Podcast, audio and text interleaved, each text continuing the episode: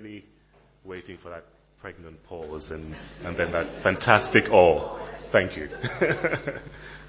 um, and for those of you who don't know me, um, I'm Norbert Fullerton. I'm one of the elders at, at Billericay Baptist Church. And um, it's a privilege. It's great to be here this morning. Um, I think I've been down to speak here probably a couple of times, but for very, very valid reasons. Um, one of which my, my mum passed away last year um, when I was supposed to speak. So, of course, I couldn't be here. I had to fly away to Jamaica. Um, but thank you again for this wonderful pri- privilege to be here and to share in God's Word together as one family. Amen? Amen. I like responses. You know, I'm from the Caribbean. I have a Pentecostal background and kind of, kind of similar to Ian Moore. You know, we say hallelujah and amen and are responses and all sorts of very lively singing and, and speaking and all that kind of stuff. So if I say amen, please, you know, give me a nice little response. Even if it's a little bit quiet, that's fine. I know, you know, we're in Britain and, you know, we can be a little bit sedate sometimes. Um, but this morning's passage is from Ephesians chapter 2, verses 19 to 22. Consequently, you are no longer foreigners and strangers, but fellow citizens with God's people and also members of his household, built on the foundation of the apostles and prophets, with Christ Jesus himself as the chief cornerstone. In him, the whole building is joined together and rises to become a holy temple in the Lord. And in Him, you too are being built together to become a dwelling in which God lives by His Spirit.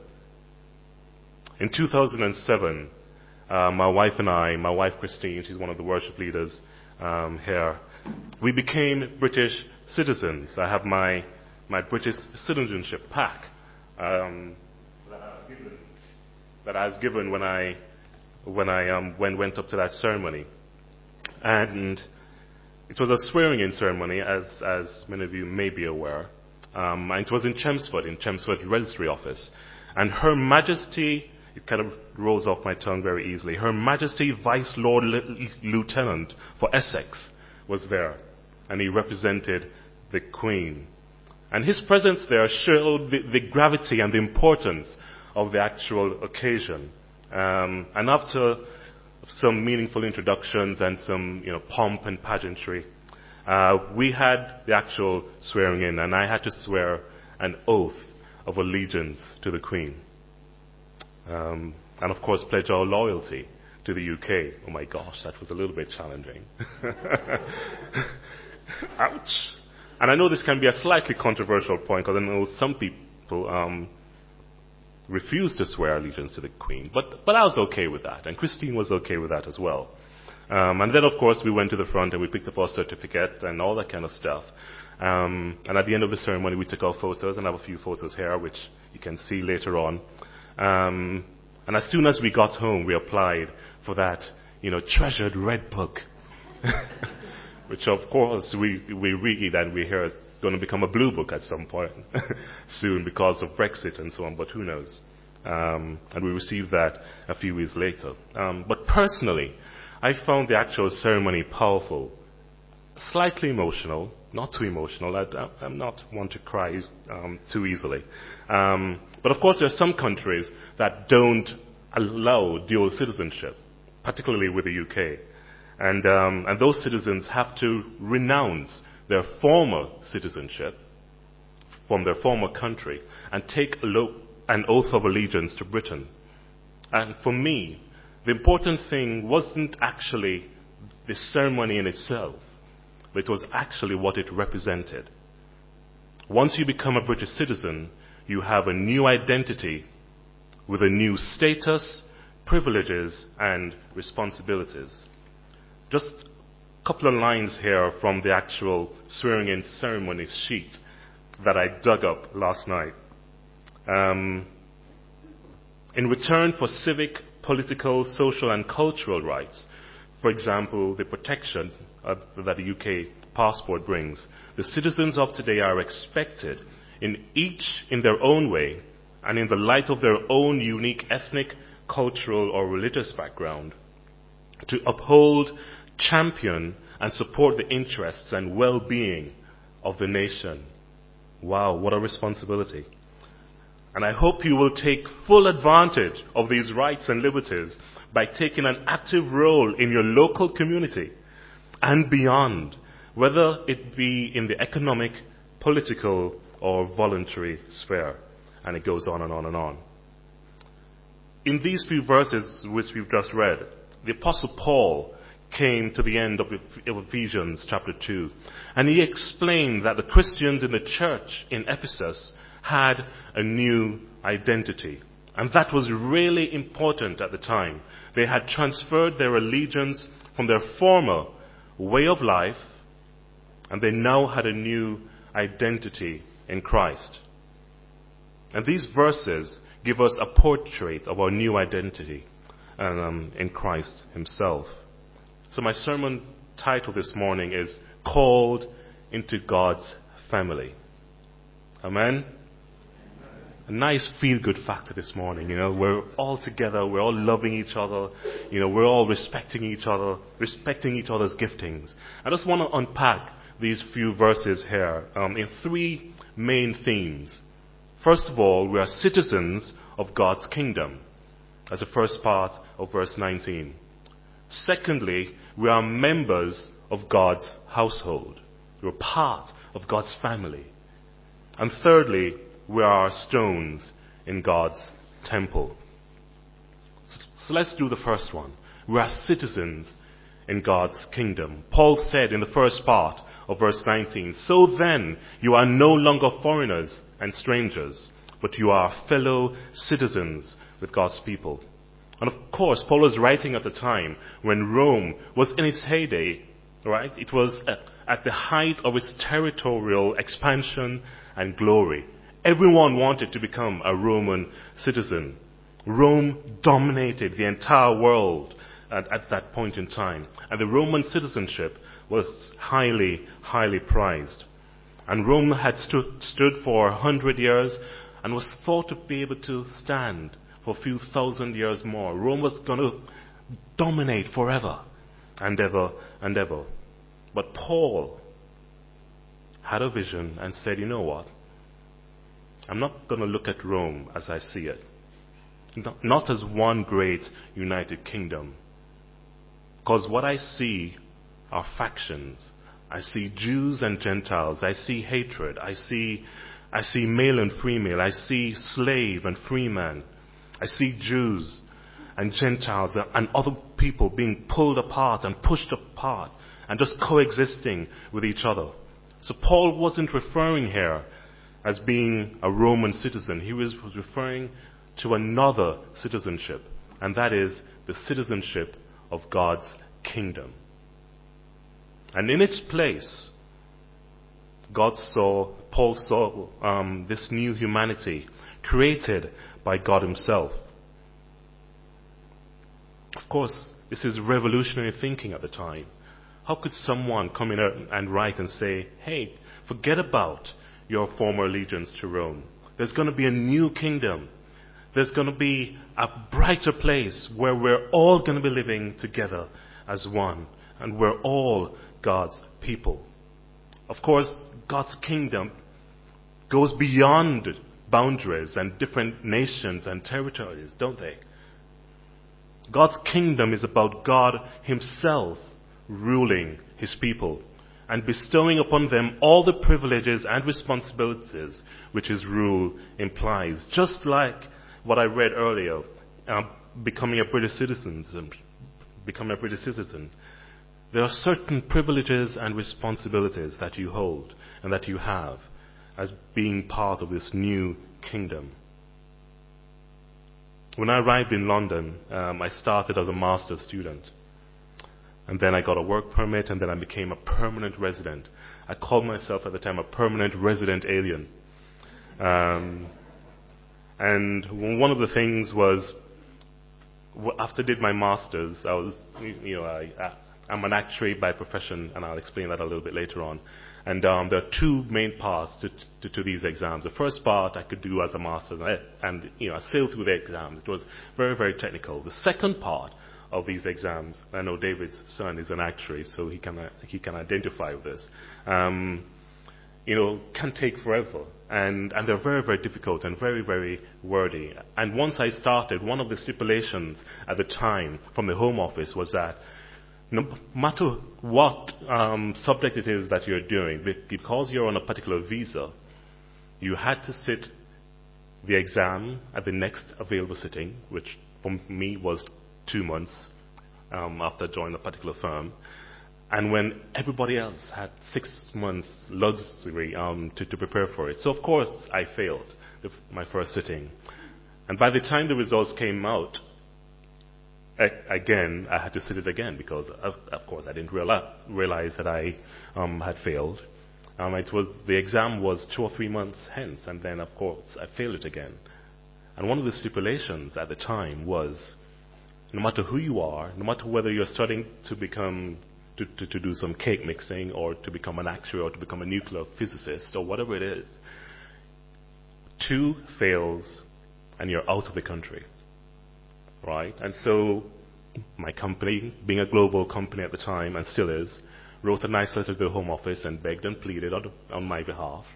And, um, and said, okay, fine, one final attempt. So, of course, and of course, I had a friend who was from the Bahamas or still is from the Bahamas. And, uh, and she had been living in, in England for about 10, 12, built up a relationship with lots of people, um, a big part in her community. And, and she had failed her, her final exam before qualification one time too many. And, and she, she was on the next plane out. I had to give up everything within a week. And so I was just very, very nervous, sitting in that final exam. Of course, of course, you know, it wasn't just the, the, the shame of, of failing with my other colleagues who were, who were um, attempting the exam at the time, but it was also the fact that if I had failed. And of course, Christine was here at the time as well, so we had got married. So we would have to uproot ourselves and go back to Jamaica. Thankfully, cut a long story short, I passed. But, you know, walking into that exam, that feeling was like, this discrimination against foreigners. You know, I felt like an alien. I felt like, a, you know, a massive foreigner. No one cared about me. No one cared about the, type of or the quality of the exam that I was doing. You know, whatever it is that you're doing, get the hell out if you if you if you failed. That was how I felt um, at the time. Thankfully, you know, 21 years later, I'm still here. I'm observing here in this community, and I'm, you know, you know, things are wonderful, and God has been fantastic and amazing. But I can identify with Sting, who sang this song, um, Englishman in New York. um, the chorus goes, I'm an alien, I'm a legal alien, I'm an Englishman in New York. And at times I felt like an alien. You know, as a Jamaican in London. um, but thankfully God has been amazing. And once I became a naturalized citizen, I became a fellow citizen with all natural born UK or British citizens. Uh, it's no longer a resident alien, but a fellow citizen here. And that is what Paul was referring to here. He was referring to the Ephesian Christians in the first part of verse 19. So then, you are no longer foreigners or aliens, permanent resident aliens, but you are fellow citizens with God's people. Revelation 7, verse 9 says, I'm reading from my translation. After this I looked.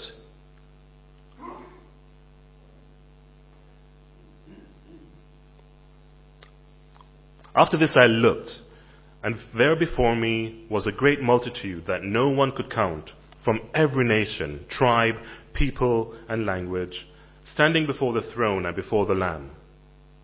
Standing before the throne and before the Lamb. They were wearing white robes and were holding palm branches in their hands.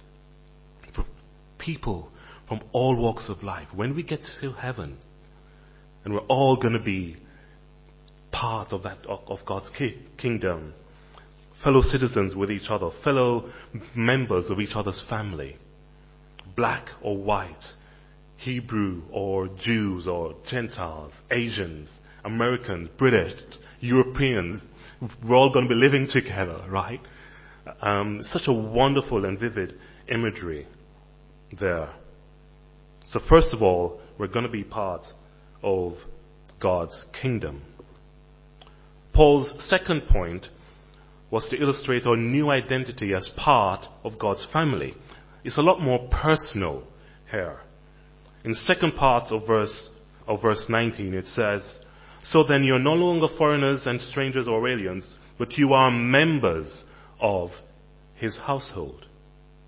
And I think Paul wrote this because it might have been possible for the Jews and the Gentiles and the blacks and whites or the, the Italians or the Romans and everybody else to kind of coexist together in Rome.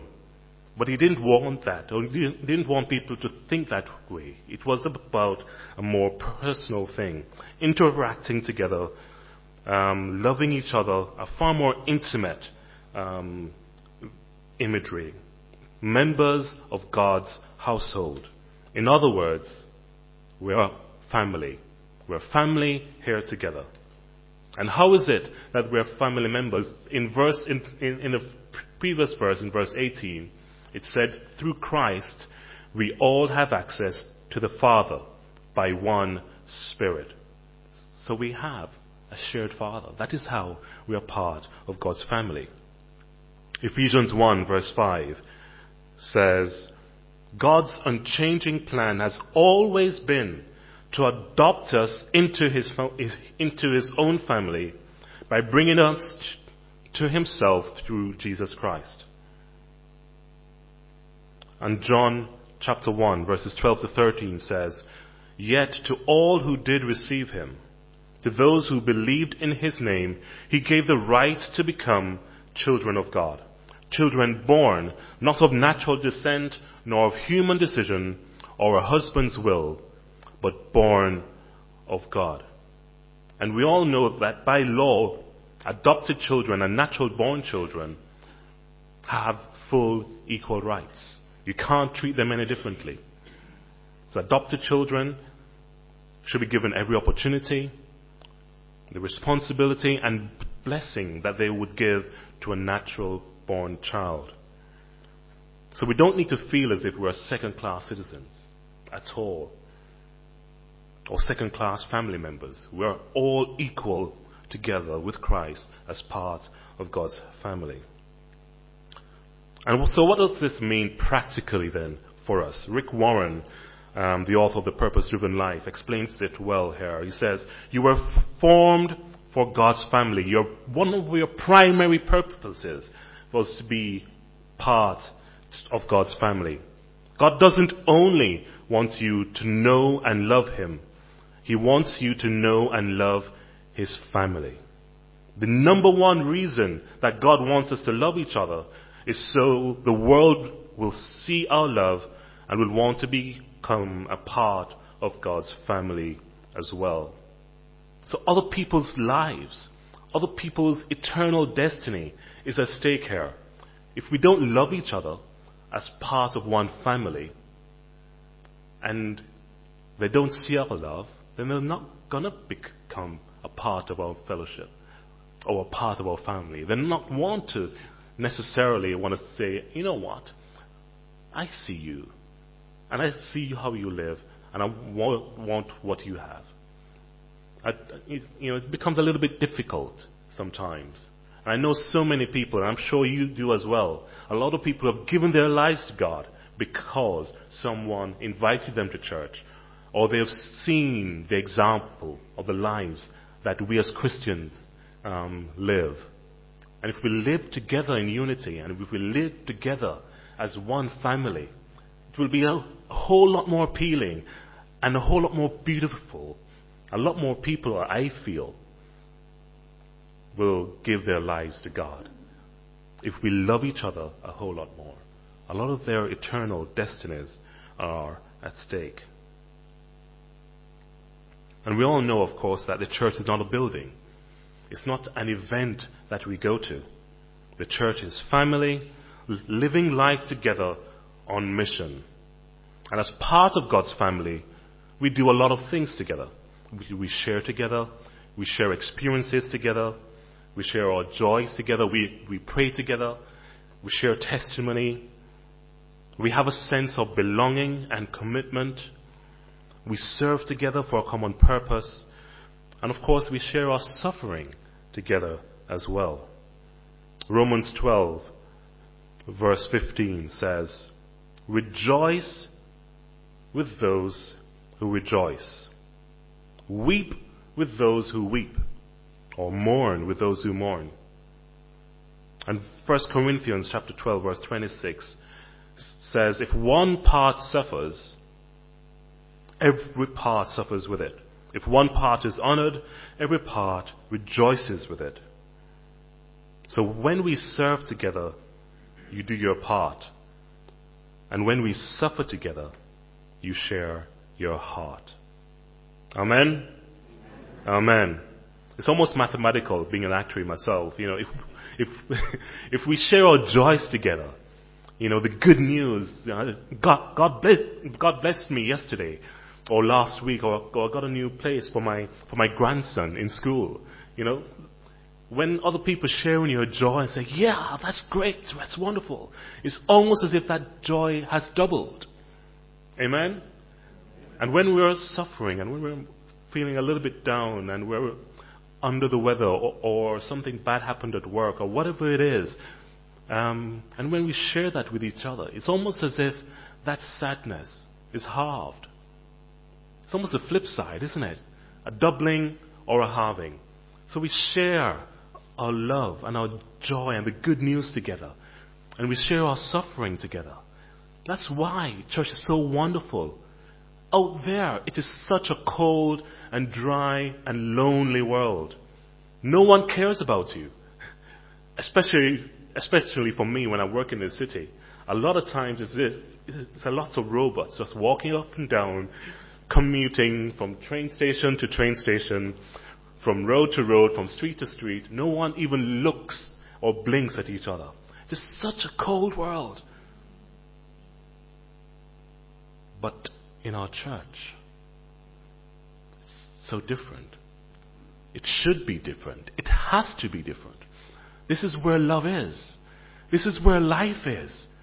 This is where our emotional intelligence builds. Such a wonderful thing to be part of God's family. I don't want to be anywhere else on the planet.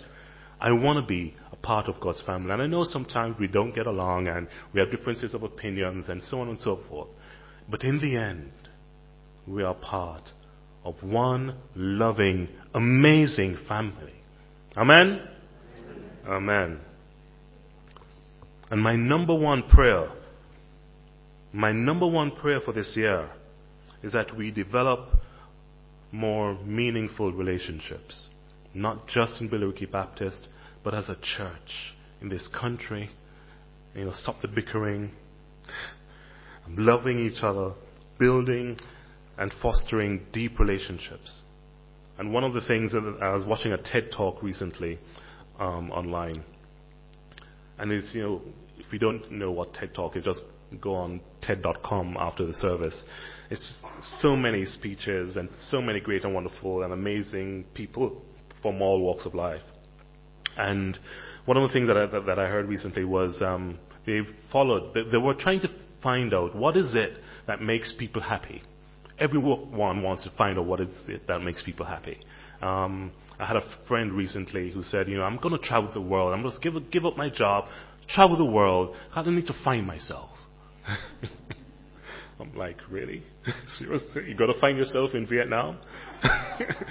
um, and come back to this TED talk. So this guy, there was this, stu- um, he was like the third or fourth guy leading this study from back in the 1920s. They tracked a bunch of people, probably about two or three hundred people or so, um, from all walks of life who were born in that particular time. and they tracked their children and their grandchildren and their great great grandchildren and so on and so forth. And they looked at their on their on their lives and they and, um, give them different surveys to fill out what is it that makes you happy and what is it that makes you sad. Um, they were rich and poor as well, and, and all that kind of thing. And in the end, what they realized was what is it that made them happy was the depth and the quality of their relationships. Relationships with their friends or relationships with their partners or husbands or wives or whatever it was. It was the quality of their relationships. Being part of a family. Being part, part of good quality of friends who, who love each other and shared everything with each other. They were, they were able to find um, that they were able to go through very, very difficult and challenging times in their lives, and illnesses and sicknesses and all sorts of major surgeries.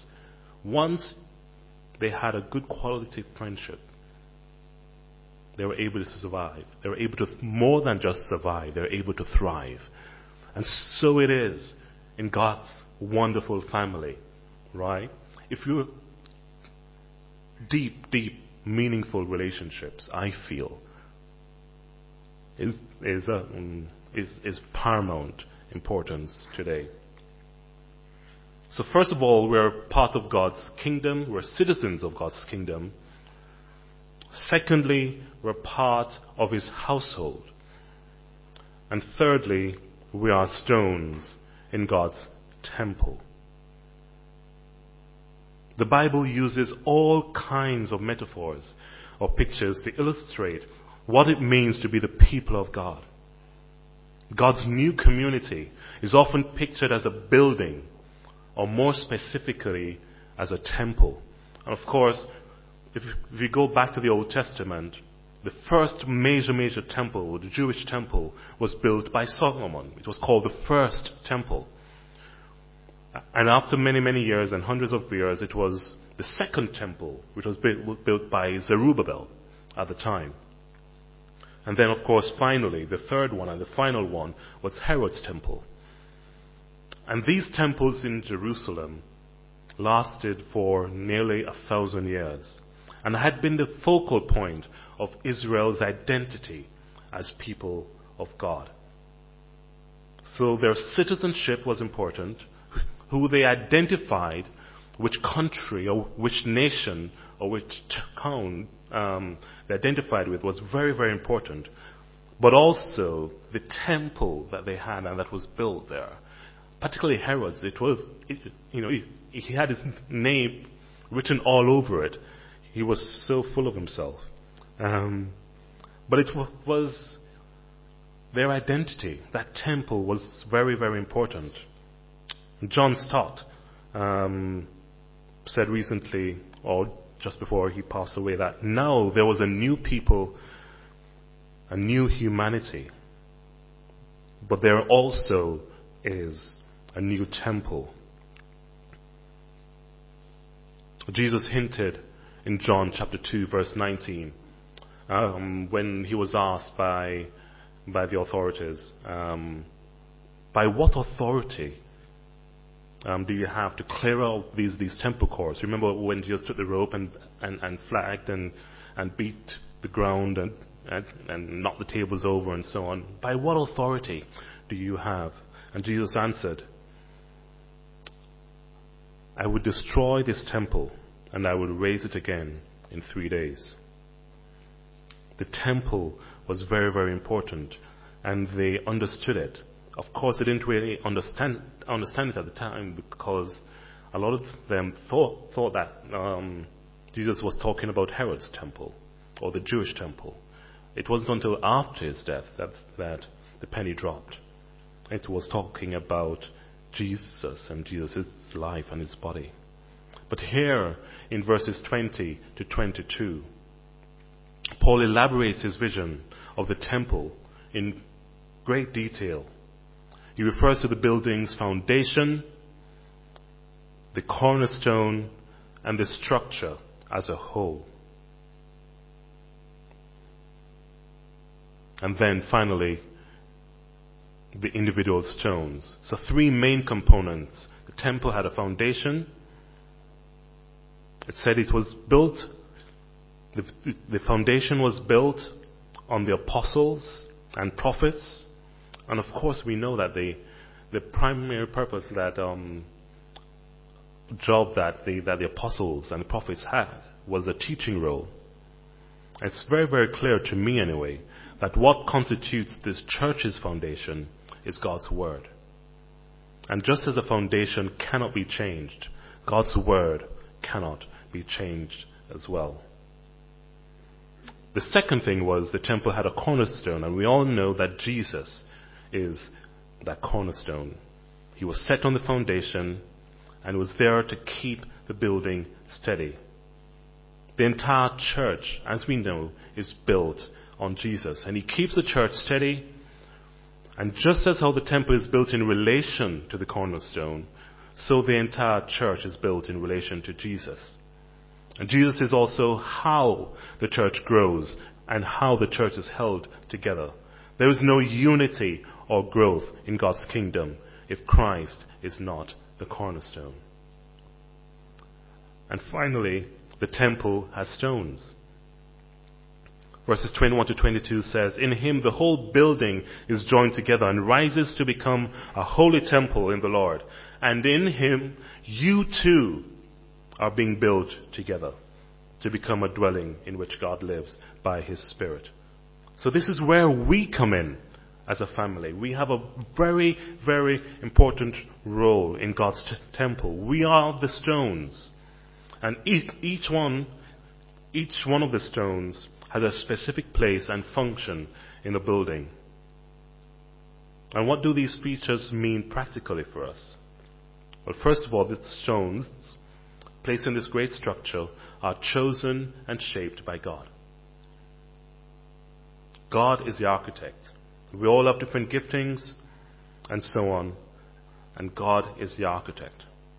Second of all, we all have different shapes and sizes. The different stones were built of different materials sometimes. They, they all had different functions. So we all serve together.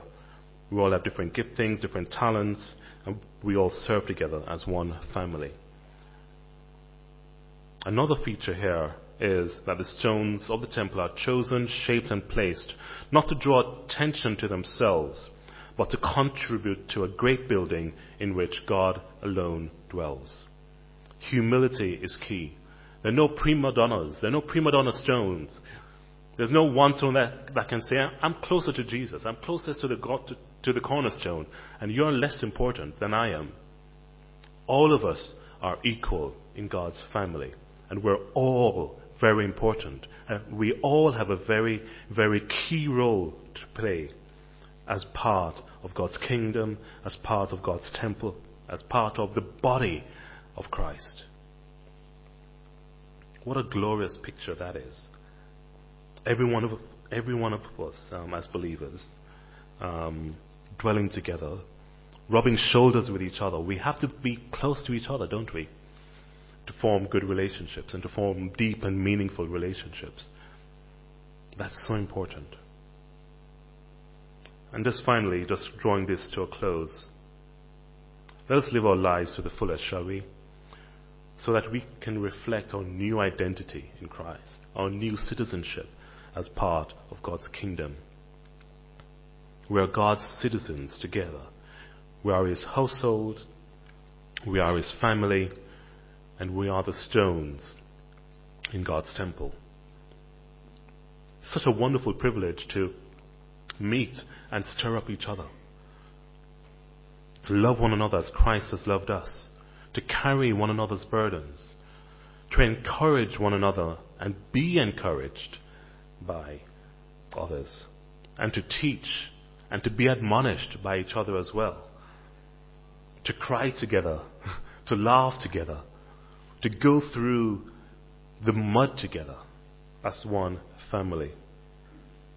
And all these privileges belong to those for whom Christ died, to reconcile us to God and to one another. So let us live our, our fullest lives together, shall we? As part of God's family, living as citizens of God's kingdom, members of His household, and stones in God's temple. Amen? Amen. Thank you.